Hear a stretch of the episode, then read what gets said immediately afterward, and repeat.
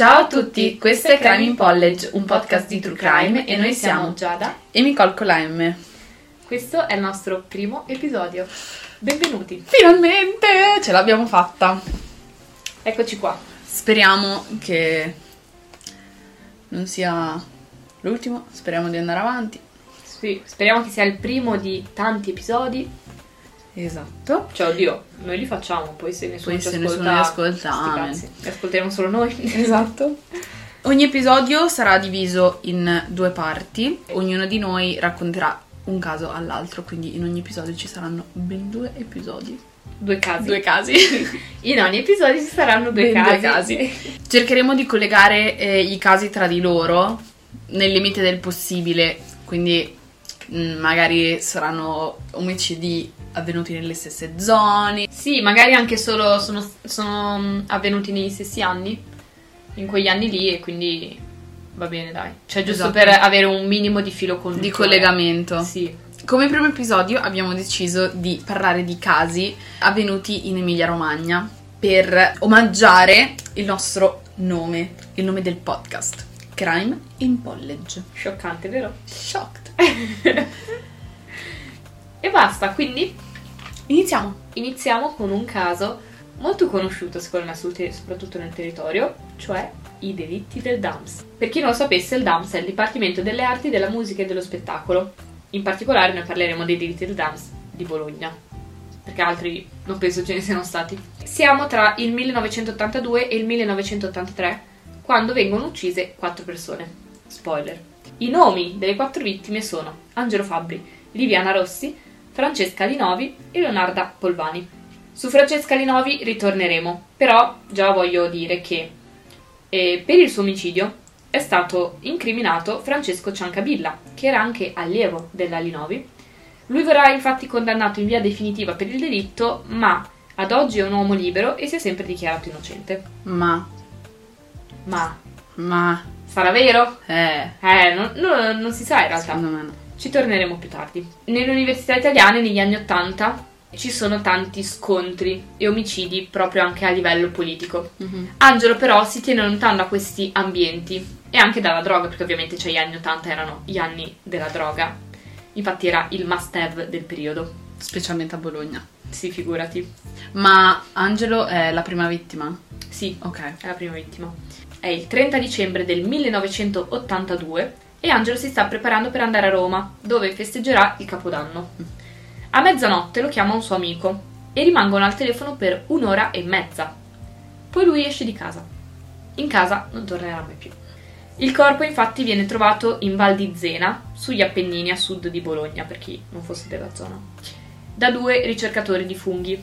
Fungaroli. Sì, funghi e tartufo adesso, adesso insomma. Sempre qualcuno che va nei boschi. Esatto. Sai che mi sa che è illegale Cosa? cercare i funghi? No, io penso che sia. Devi avere una licenza, mi sa. Mm, no, Dici? sì. Perché mia madre ci va. Anche mio nonno. Cioè, Vabbè, spero non sia illegale, tanto chi ci conosce. eh, al massimo li arresteranno. Infatti, Prossimo caso. va bene, vi faremo sapere. E sul suo corpo vengono ritrovate 12 coltellate sulla schiena, tutte in forma circolare. L'autopsia individua almeno 6 coltellate mortali. Quando è stato ucciso, però, lui non indossava l'impermeabile.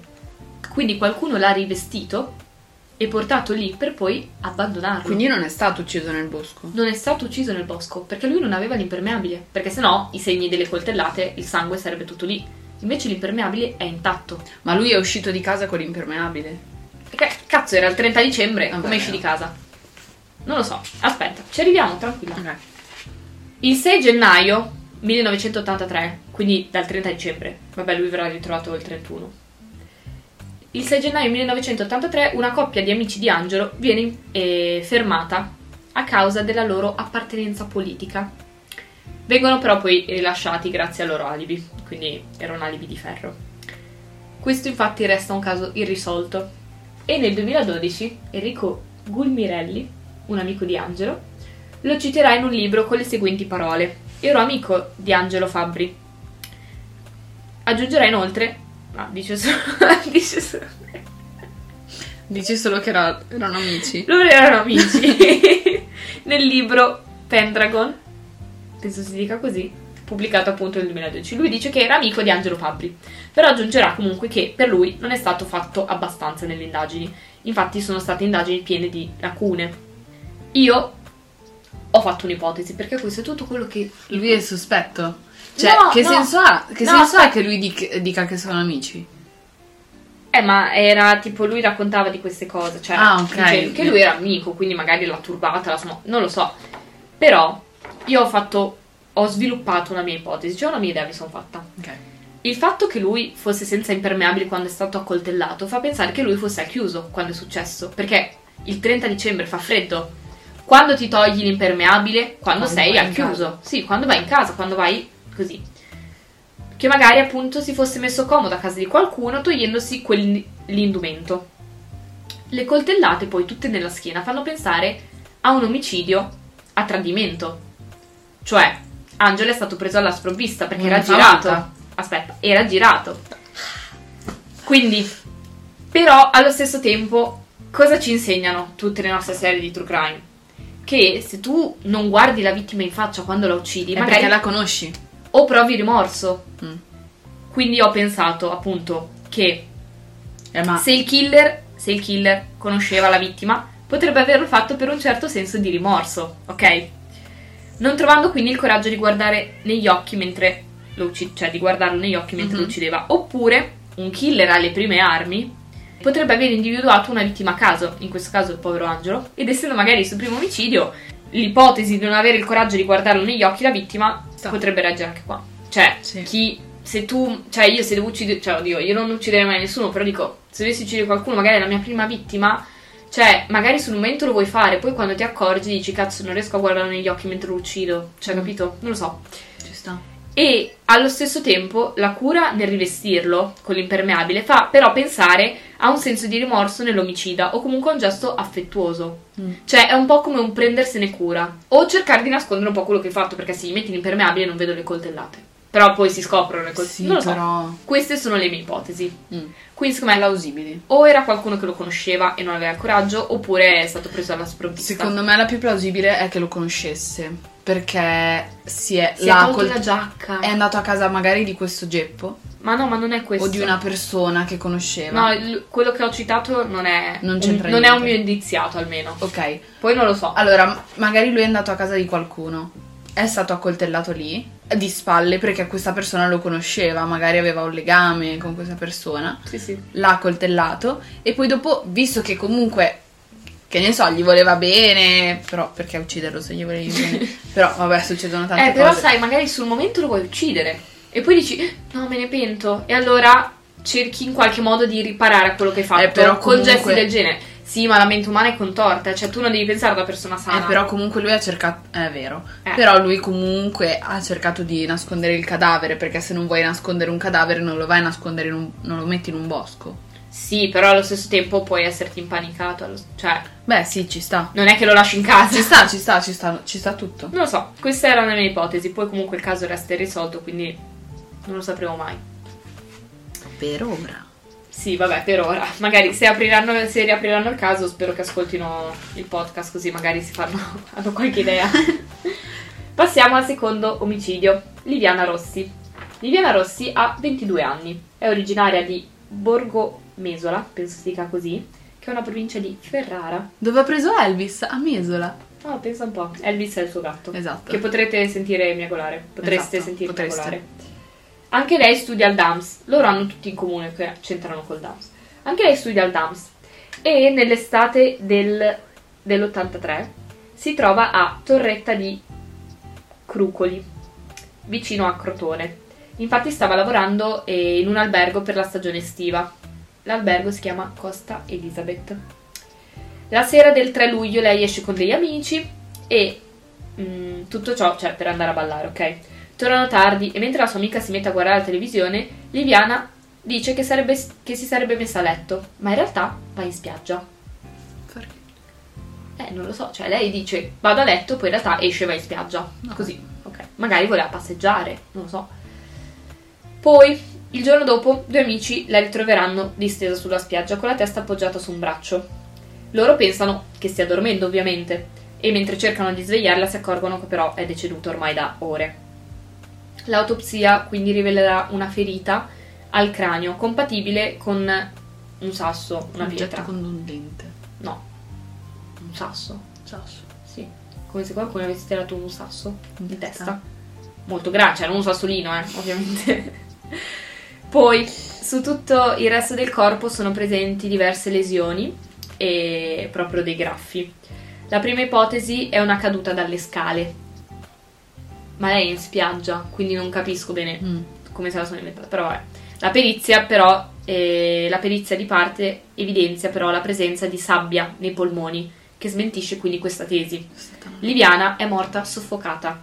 Le è stata tenuta la testa bloccata nella sabbia fino al suo ultimo respiro. Merda. Già. Sette mesi dopo, sette mesi dopo, verrà arrestato il suo datore di lavoro, Pietro Di Leone. Il merda. Come mi piace chiamarlo. Soprannominato Il il, merda. merda. Chi era Pietro Di Leone? Pietro Di Leone era il titolare del Costa Elizabeth. La ragazza è morta durante un tentato stupro. La colpa ovviamente ricade su Liviana, perché era troppo hippie, troppo femminista, tutto troppo per un paese del sud. Perché ragazzi, siamo in Italia, ricordiamoci questo. Siamo che, negli cioè, anni Tu Ottanta. muori soffocata mentre cercano di stuprarti, ma è colpa tua, perché sei troppo hippie, femminista, ma come osi? Vabbè. Nel 1988, cinque anni dopo, Di Leone viene condannato a 4 anni di carcere per tentativo di violenza carnale e omicidio colposo. Viene Solo con- quattro Aspetta, anni. viene condannato a 35 milioni di risarcimento.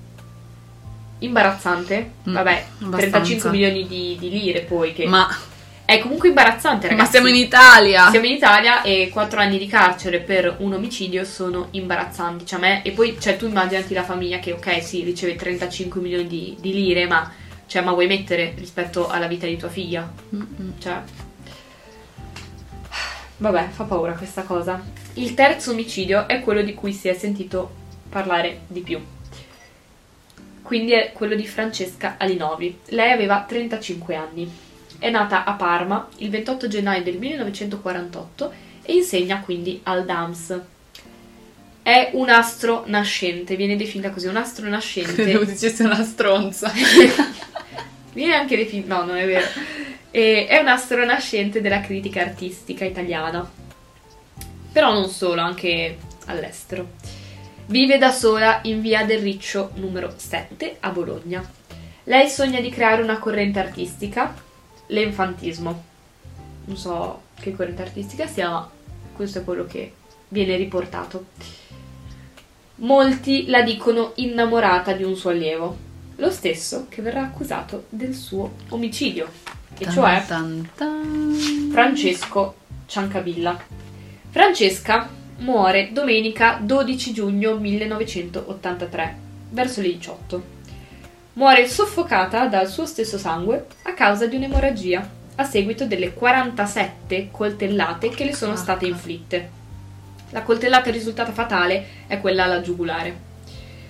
Il colpevole condannato in via definitiva è quindi Francesco Ciancabilla, oggi uomo libero, dopo aver scontato la pena. Ah, quindi Sì, sì, è stato è dichiarato colpevole. Dichiarato colpevole Ma perché era l'unico indiziato innocente. alla fine, cioè è Beh, stato vabbè. l'unico che hanno potuto ricondurre al caso, da quello che ho visto. Però lui si è sempre dichiarato innocente, cioè mi viene un po' strano che dopo tutti sti anni tu ti dichiari innocente. Cioè la pena te la sei fatta. Magari è veramente innocente. Eh, appunto. Cioè, dopo tutti sti anni ti sei fatto la pena, Anche sei perché- uscito dal carcere e dici ancora che sei innocente? Anche perché, Magari sei davvero innocente. anche perché che prove hanno contro di lui? Solamente perché stavano insieme? Si dice che sta. Aveva- avevano una storia? Probabilmente. Allora, ci sono state delle perizie sul Rolex. Perché da quello che mi ricordo era tipo l'orologio si era fermato Ah, sì, sì. all'orario dell'omicidio. Infatti non danno certezze però definitive queste cose, queste perizie. La morte infatti potrebbe essere avvenuta tra le 17 e le 6 del mattino.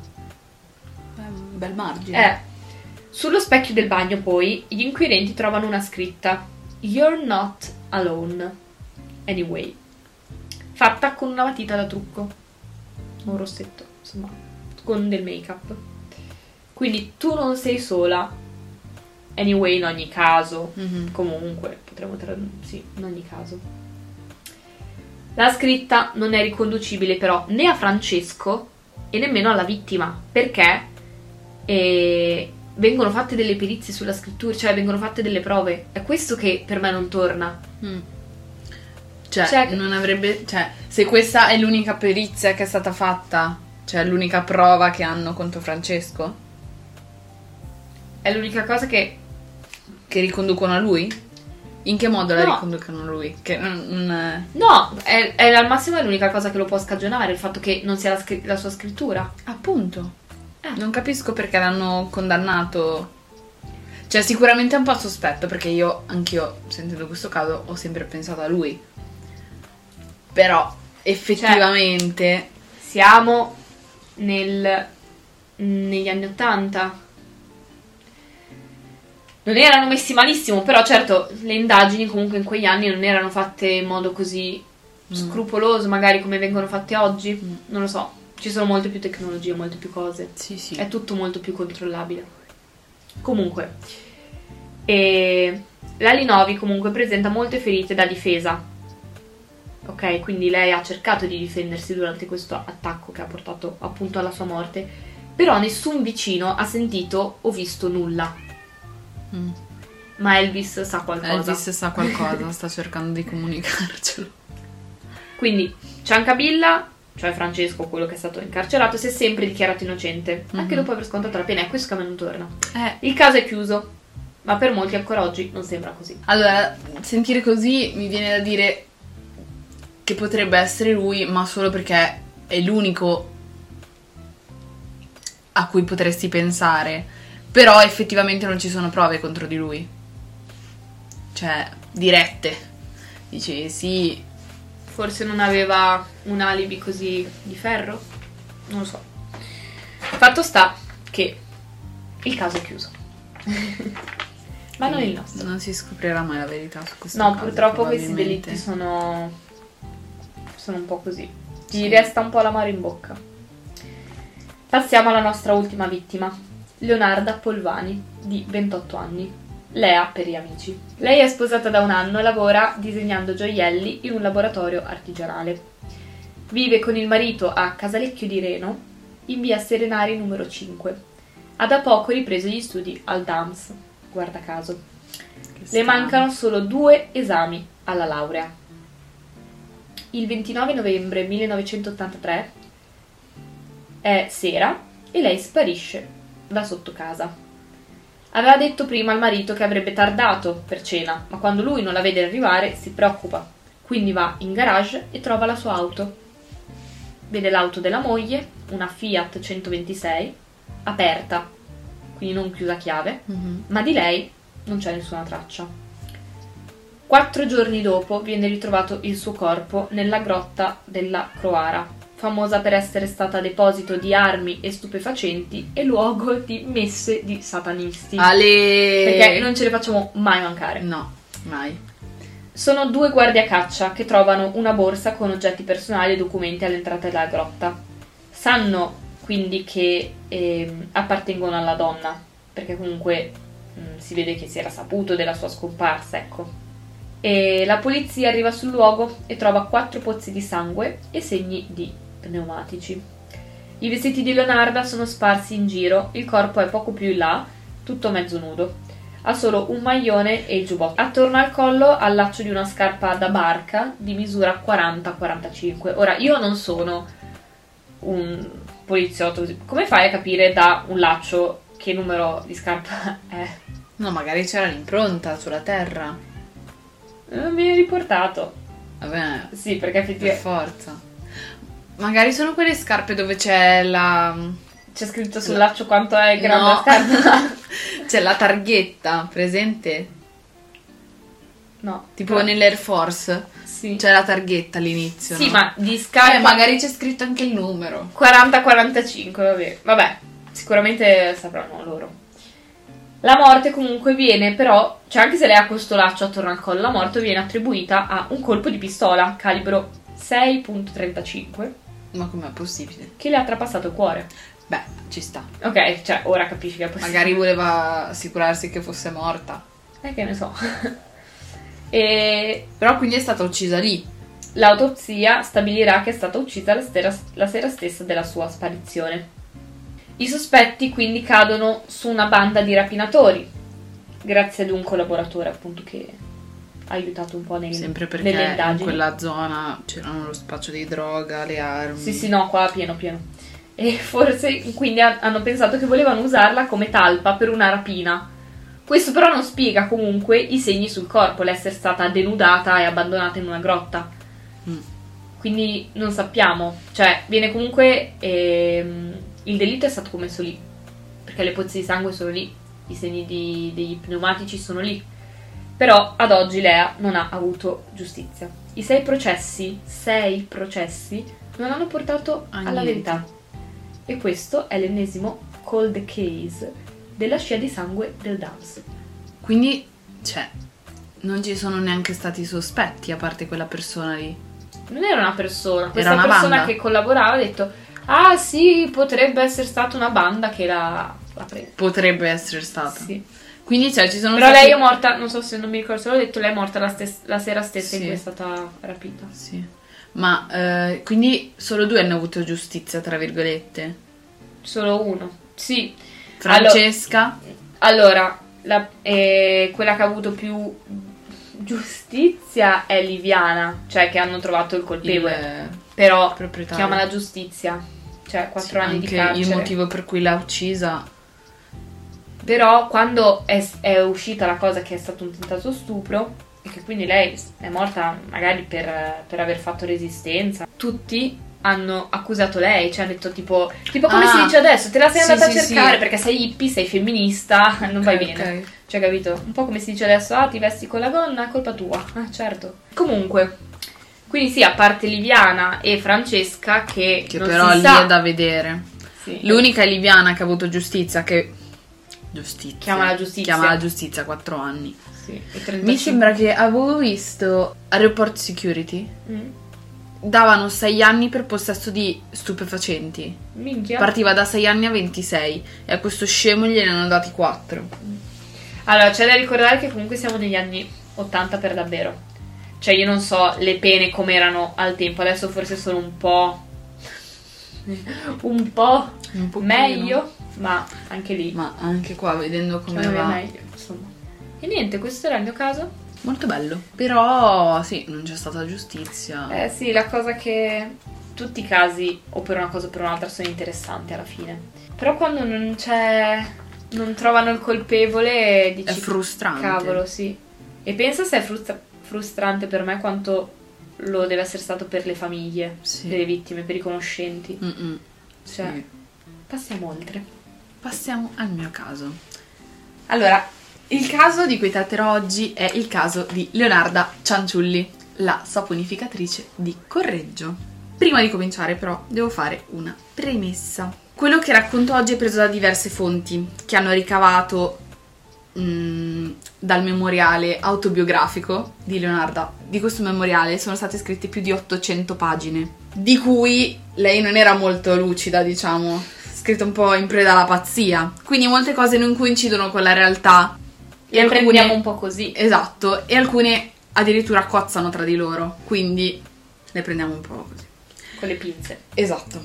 Leonarda era l'ultima di sei figli e nacque il 18 aprile del 1894 a Montella, un piccolo paese in provincia di Avellino, dall'unione tra Mariano Cianciulli, che era un allevatore di bestiame, e Emilia Serafino Marano, una vedova che aveva altri due figli che aveva avuto in seconde nozze. La madre, ancora quattordicenne, sarebbe stata costretta dai genitori a prendere in marito un giovane, tale Salvatore di Nolfi, conosciuto durante un viaggio in carrozza, poiché lui l'aveva rapita e violentata.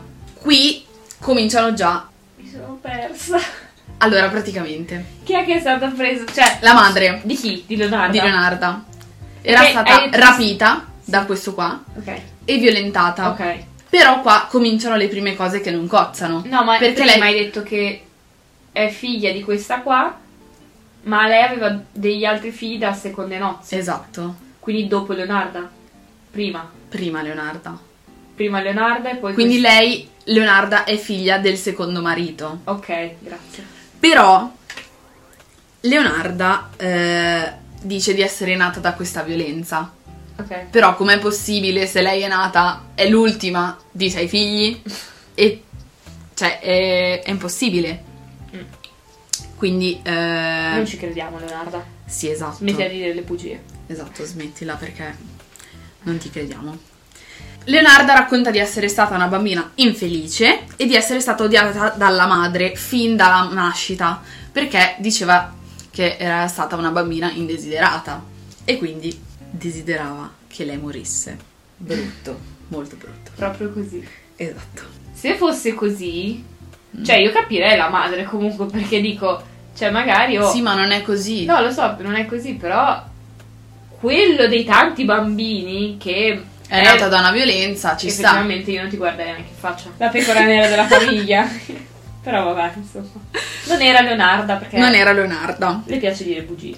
Però sua madre la odiava comunque, quindi Vabbè, magari non era una madre modello. magari Leonarda non era simpatica. Sì, cioè, eh, non è sempre colpa delle madri. Chi lo sa. Da bambina lei soffrì di epilessia e lei racconta: Cercai due volte di impiccarmi. Una volta arrivarono in tempo a salvarmi e l'altra si spezzò la fune. La mamma mi fece capire che le dispiaceva di rivedermi viva. Una volta ingoiai due stecche del suo busto, sempre con l'intenzione di morire, e ingoiai dei cocci di vetro. Non accadde nulla. Che cazzo sei? Invincibile. Sì, sì, lei è immortale. L'incredibile Hulk. Esatto, lei è immortale. Lei mangia il vetro, ste stecche. le stecche del busto, si impicca, che però posso dire, cioè, è anche un po' sfigata, eh. Cioè, due volte impicchi, eh, cerchi di impiccarti Una ti salvano e l'altra e l'altra pure- si rompe la corda. Pure la fune non voleva Cioè. essere usata da te. Ma veramente. Mamma mia. Però, anche qua c'è qualcosa che non va, perché gli esperti dicono che la sua infanzia non è stata così tanto trauma- traumatica e che i tentativi di omicidio, eh, sì, quelli di suicidio sarebbero avvenuti dopo l'arresto nel 41. Ah, quindi lei li ha messi prima. Esatto. Vabbè, anche perché stavo per dire, dai, cioè, se nella tua infanzia hai provato a morire solo due volte, cioè, non è male. Cioè, come, come- Ad alcuni va peggio. come grafico delle- della probabilità, cioè, non è male. E poi sei sopravvissuta, guarda il lato positivo, era... Sì, ma lei voleva morire, quindi non è molto positivo. Vabbè, L'universo. si vede che l'universo voleva che la sopravvivesse. legge dell'attrazione, non so. Esatto, Le- il butterfly effect. allora, la madre la costringe a sposare un cugino, ma lei si era innamorata Di chi? di Raffaele Pansardi, che sposerà all'età di 23 anni. Ah, lo sposa. Sì, sì, lei lo sposa. Beh, vedi, l'universo ti ha tenuto in vita per questo. Esatto. Forse un po' meno Però- di quello che succede dopo, però... Però anche qua è un po' sfigata. Perché la Cianciulli nel suo memoriale, quindi anche qua prendiamolo con le pinze, racconta di essere stata maledetta dalla madre.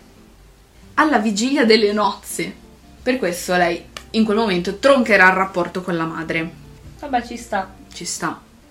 La maledizione consisteva in una vita piena di sofferenze. Vabbè, già provava ad ammazzarsi e non ci riusciva, quindi diciamo che non era così tanto diverso dalla realtà. Sì, esatto. Cioè, magari se lei racconta di aver avuto un'infanzia così tanto triste, diciamo che non è che l'ha detto... le ha Come se non sorpresa. bastasse però, Mm, una zingara pure. le fa una profezia. Ok. Le Ecco. predice: Ti mariterai, avrai figliolanza, ma tutti moriranno i figli tuoi. Le sue prime 13 gravidanze 13? Finirono con 3 aborti spontanei e 10 neonati morti nella culla. Sì, sì.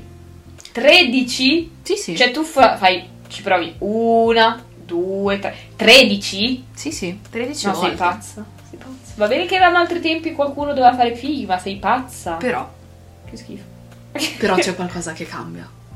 Solo dopo l'intervento di una maga locale che gli toglie la maledizione, riesce finalmente a portare a termine la prima gravidanza e poi altre tre gravidanze. Quindi questi quattro bambini diventeranno un bene da difendere ad ogni prezzo. Ok? Sì, ma tu sei pazza perché tu ne hai fatti 13 e sono morti. Eh, però la maga ne gli ha fatti tolto... altri 4. 17! Sì, ma la maga gli ha tolto... 17! Oh, 17 bambini! Sì, ma lei aveva un desiderio. No, è un desiderio di pazzia. 17 gravidanze. Vabbè, questi quattro figli sono Giuseppe, quello è quello più importante, quello da ricordare. Mm. Peppe, Bernardo, Biagio e Norma.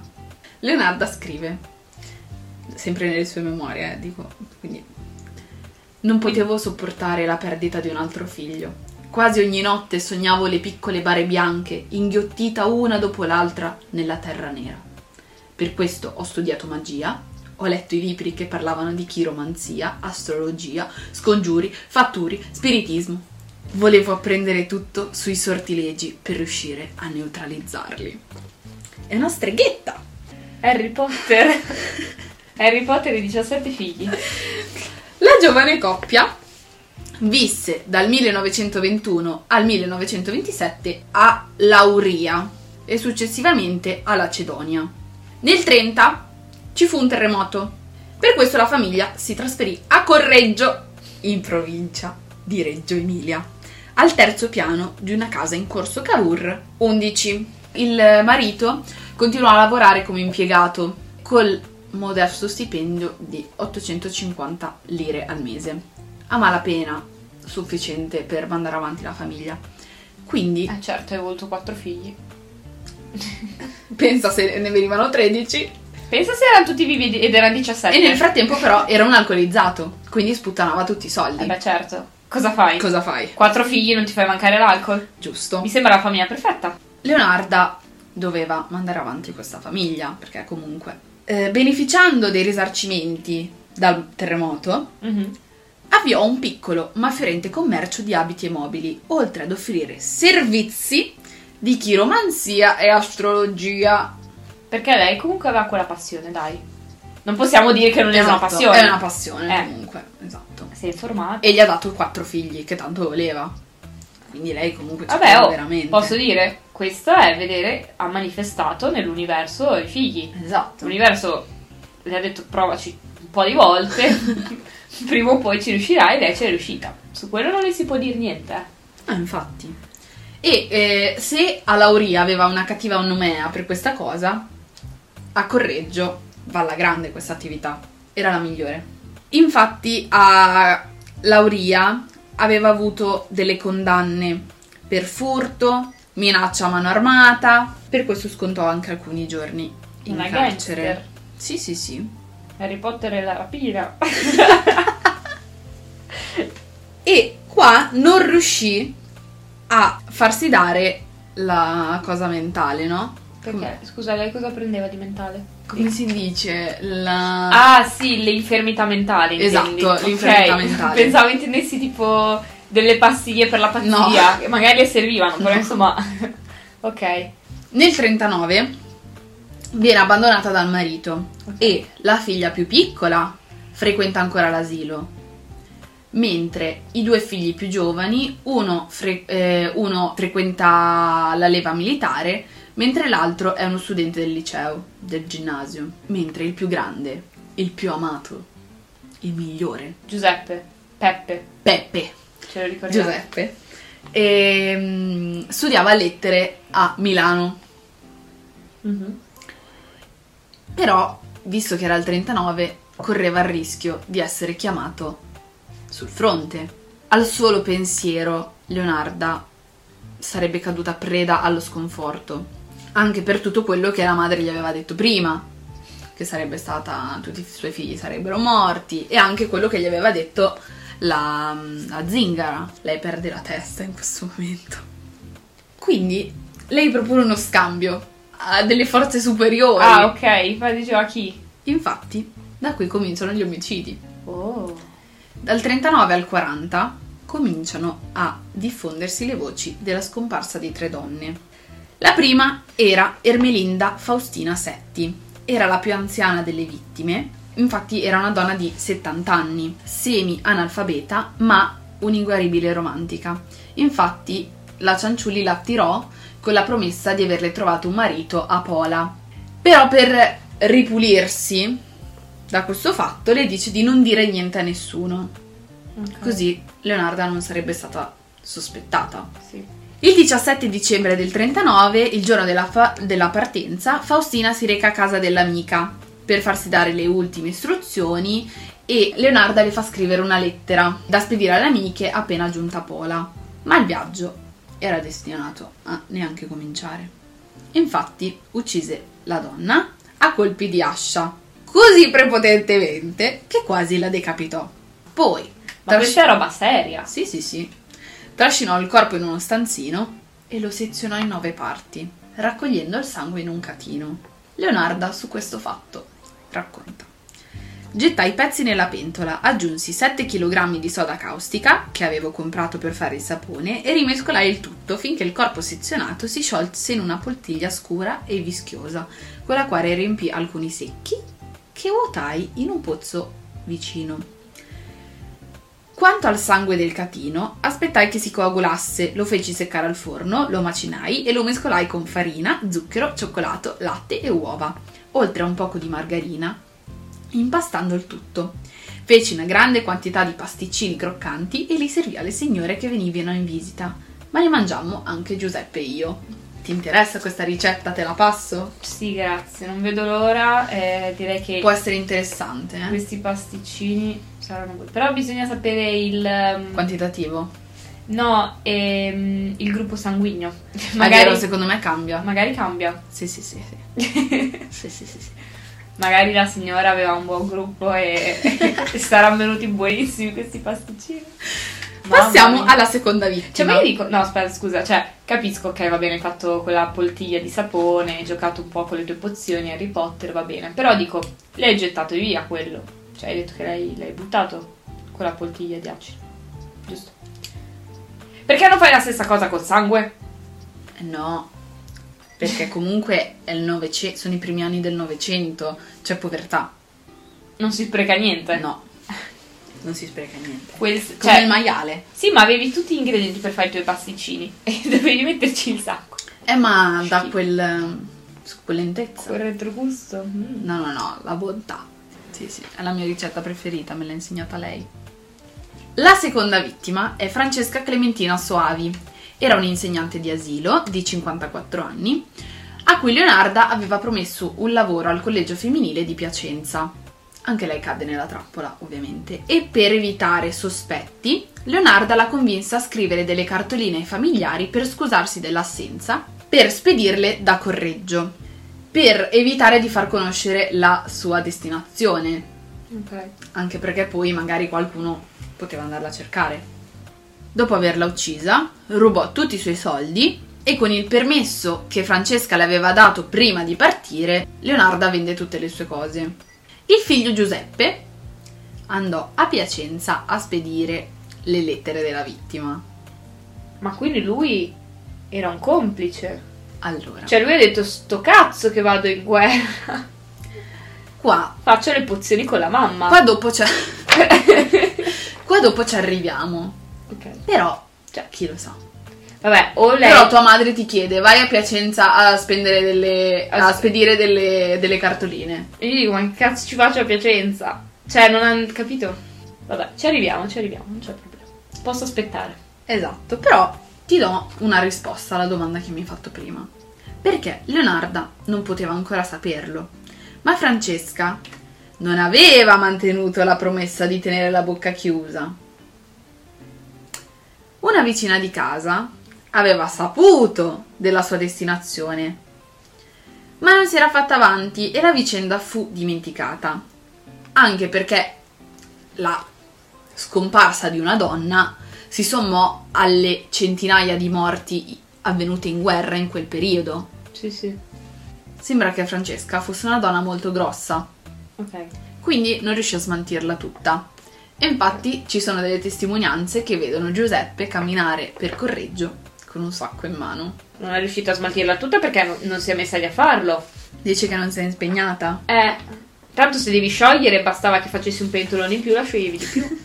Eh no, beh, è vero, scusami, cioè ci metti più giorni. Eh, però magari... No, lei tutto subito, la sì, pozione. sì, tutto subito. tutto subito. Eh, ma cioè, non era paziente. Eh, Harry Potter Harry Potter pazienza. pazienza.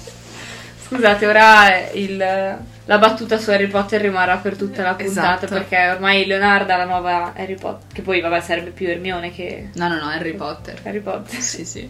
Il più importante. Prescelto. Me ne immagino. Virginia Cacioppo è la nostra terza vittima. ok. Ha 59 anni ed è un ex soprano. Leonarda la attira con un ingaggio presso ehm, la segreteria di un misterioso impresario teatrale e la stuzzicò con la possibilità di riprendere la sua carriera Ok. come cantante. Ci sta. Che dici già sei in quell'ambiente, è più facile. È più poi- facile avere Ok. agganci. A posto. Di nuovo Leonarda la pregò di non dire niente a nessuno, però lei parlò con un'amica. La mattina stessa della sua partenza. Quindi la poveretta scomparve il 30 novembre del 1940. Finì nel pentolone. E Nel calderone, vorrei dire. di Harry Potter. Harry Potter non ha le pentole. Leonarda scriverà nel suo memoriale: Finì nel pentolone come le altre due, ma la sua carne era grassa e bianca. Quando fu disciolta, vi aggiunsi un flacone di colonia e, dopo una lunga bollitura, ne vennero fuori delle saponette cremose. Le diedi in omaggio a vicine e conoscenti. Anche i dolci furono migliori. Quella donna era veramente dolce. Eh, Che schifo. pensa le saponette usate nel corpo. Harry Potter al tigotà. Non ricevendo più notizie di Virginia, di Virginia Cacioppo, la signora Albertina Fanti, la sua amica, denunciò ufficialmente le sparizioni al questore di Reggio Emilia, il quale incaricò eh, delle indagini il commissario Serrao. Subito i pettegolezzi e le indagini ricaddero su Leonarda, che aveva intrattenuto rapporti di amicizia con tutte e tre le donne, quindi, cioè, palese. Sì, non è che era stata così segreta la cosa come Sì, pensava esatto. lei. Cioè, lei diceva, Anche perché- ah, non dirlo a nessuno, però magari poi le vedevano insieme. Cioè, qualcuno Esatto. magari. E poi eh, comunque due donne su tre avevano parlato con le amiche, Eh, quindi. quindi... Leonarda però respinse tali voci, minacciando di denunciare per ingiuria e assumendo toni di sfida nei confronti degli inquirenti, ai quali venne ancora più voglia di arrestarla. La Cianciulli aveva avuto la premura di scegliere donne sole, senza congiunti e con cospicui risparmi in denaro, ma nessuno poteva credere che la moglie di un funzionario, alta, 1,50 m e di 50 kg, potesse macchiarsi le mani di triplice omicidio. Il questore di Reggio Emilia, seguendo le tracce di un buono del tesoro della Cacioppo, Di un buon del tesoro. è una cosa che c'era all'epoca, un tipo dei soldi, Ok. presentato dal parroco Adelmo Frattini al banco di San Prospero, convocò il prete in questura Ok. che disse di averlo ricevuto da Abelardo Spinabelli, amico della Cianciulli. Lo stesso affermò di averlo ricevuto dalla Cianciulli per il saldo di un debito. Quindi comunque la Cianciulli c'entrava qualcosa. E già che avesse depositato questa cosa appartenuta a mm, la Cacioppo, era un po' sospetto. Si iniziò a sospettare di reato di associazione a delinquere per il coinvolgimento del prete, Spinabelli, il figlio, che più volte sotto l'incarico della madre era andato a spedire lettere. Sì, Giuseppe, ricordiamo. Esatto, Giuseppe, Peppe. Però tali sospetti caddero per estraneità ai fatti di tutti, tranne della Cianciulli e del figlio, che scontò 5 anni per insufficienza di prove. Però la madre, con tutte le sue forze, cercò di convincere i magistrati che il figlio era innocente e che lei era l'unica colpevole. E sempre lei dichiara: Non ho ucciso per odio o per avidità, ma solo per amore di madre. Comunque gli inquirenti arrivano alla certezza della colpevolezza della donna. Venne dichiarata colpevole quindi di triplice omicidio, distruzione di cadavere e furto aggravato, con la pena di 15.000 lire, 30 anni di reclusione e 3 da scontare prima in un ospedale psichiatrico. Nessun reato per il fatto di aver fatto mangiare tutte quelle robe alle persone, cioè Si nessuna vede che non era punizione. scritto. Non l'avrà detto subito. Il 12 giugno 1946 si aprì il processo, nel quale però ci furono dei dubbi sulla sua colpevolezza solamente per il fatto che lei fosse una donna comunque piccolina, minuta. Ma tanto usava un'ascia. Cioè, Ho capito, io non so se sarei in grado di prendere un'ascia e buttarla. ma guarda che un'ascia mica è grande quanto una pala, eh. Ma Cioè, un'ascia pesante, eh. Ma ci sono anche delle asce piccoline. Ci sono quelle per i nani. Le vuoi cercare? Difatti, voglio Vabbè, dico, cioè, alla fine, secondo me, cioè, un'ascia fa più male anche tipo di un accoltellato, ok? Quindi, siccome quando anche ne tiri una, poi la vittima comunque cade, dopo c'è la forza, vedi che, cioè, se uno è Eh. per terra, cioè, le, gliele tiri le, le mazzate, cioè, le, le cose. Beh, comunque, Comunque sì, ok, ho capito i, i dubbi. La leggenda narra che durante il processo, di nascosto, portarono Leonarda in obitorio, dove riuscì a smembrare un corpo in 12 minuti usando coltelli e seghe, Cioè, nel senso, gliel'hanno fatto fare per vedere come lavorava? come prova che lei sarebbe effettivamente riuscita Sì, però a posso dire, sarebbe strano. Cioè, in che processo... Ah, è vero che siamo in È Italia? una leggenda, eh. No, no, no, stavo solo articolando il pensiero, tipo, se ci pensi, se quando uno fa queste cose ci prova gusto, quindi perché far provare del gusto a una persona che deve pagare? Cioè, capito? Quello che intendo. Mhm. Non avrebbe molto senso. Poi certo, per la parte scientifica magari uno dice, eh, non lo faresti mai, invece le dice, ah, no, no, vabbè. Chi lo sa, secondo me non è vero. Poi io... Comunque, questo qua sarà il processo più corto della storia, perché è iniziato il 12 giugno del 1946 e finito il 20 luglio del 1946. Un mese. Verrà eh, condannata al ricovero per almeno tre anni in un manicomio criminale e a 30 anni di reclusione. Di fatto però la Cianciulli entrerà in manicomio e non ne, e non ne uscirà più. Morì dopo 24 anni il 15 ottobre del 1970 nel manicomio di Pozzuoli all'età di 77 anni. Venne sepolta nel cimitero di Pozzuoli in una tomba per poveri e nessuno reclamò il corpo e i resti finirono nell'ossario comune del cimitero della città. E i figli? No, nonostante tutto quello che lei ha fatto per i figli, lei- se- loro se ne sono sbattuti. Una suora del carcere la ricordò in questo modo. Malgrado gli scarsi mezzi di cui, dispone- di cui disponevamo, preparava dolci gustosissimi che però nessuna detenuta mai si azzardava a mangiare. Credevano che contenesse qualche sostanza magica. Gli strumenti usati dalla Cianciulli per compiere i tre omicidi sono conservati dal 49 a Roma nel Museo Criminologico. Li andremo a vedere. Però io quando sono stata al museo lì dei serial killer, quello a Milano, non mi ricordo se, fo- se ci fosse scritto che erano originali o meno, però vabbè. C'era Comunque il sono- pentolone di Harry Potter. Il, Il calderone. calderone. Concludiamo qui la prima puntata di Crime in College. Speriamo di avervi intrattenuti, speriamo che i contenuti saranno di vostro gradimento, i prossimi contenuti. E ci sentiamo alla prossima settimana. Ciao! Ciao!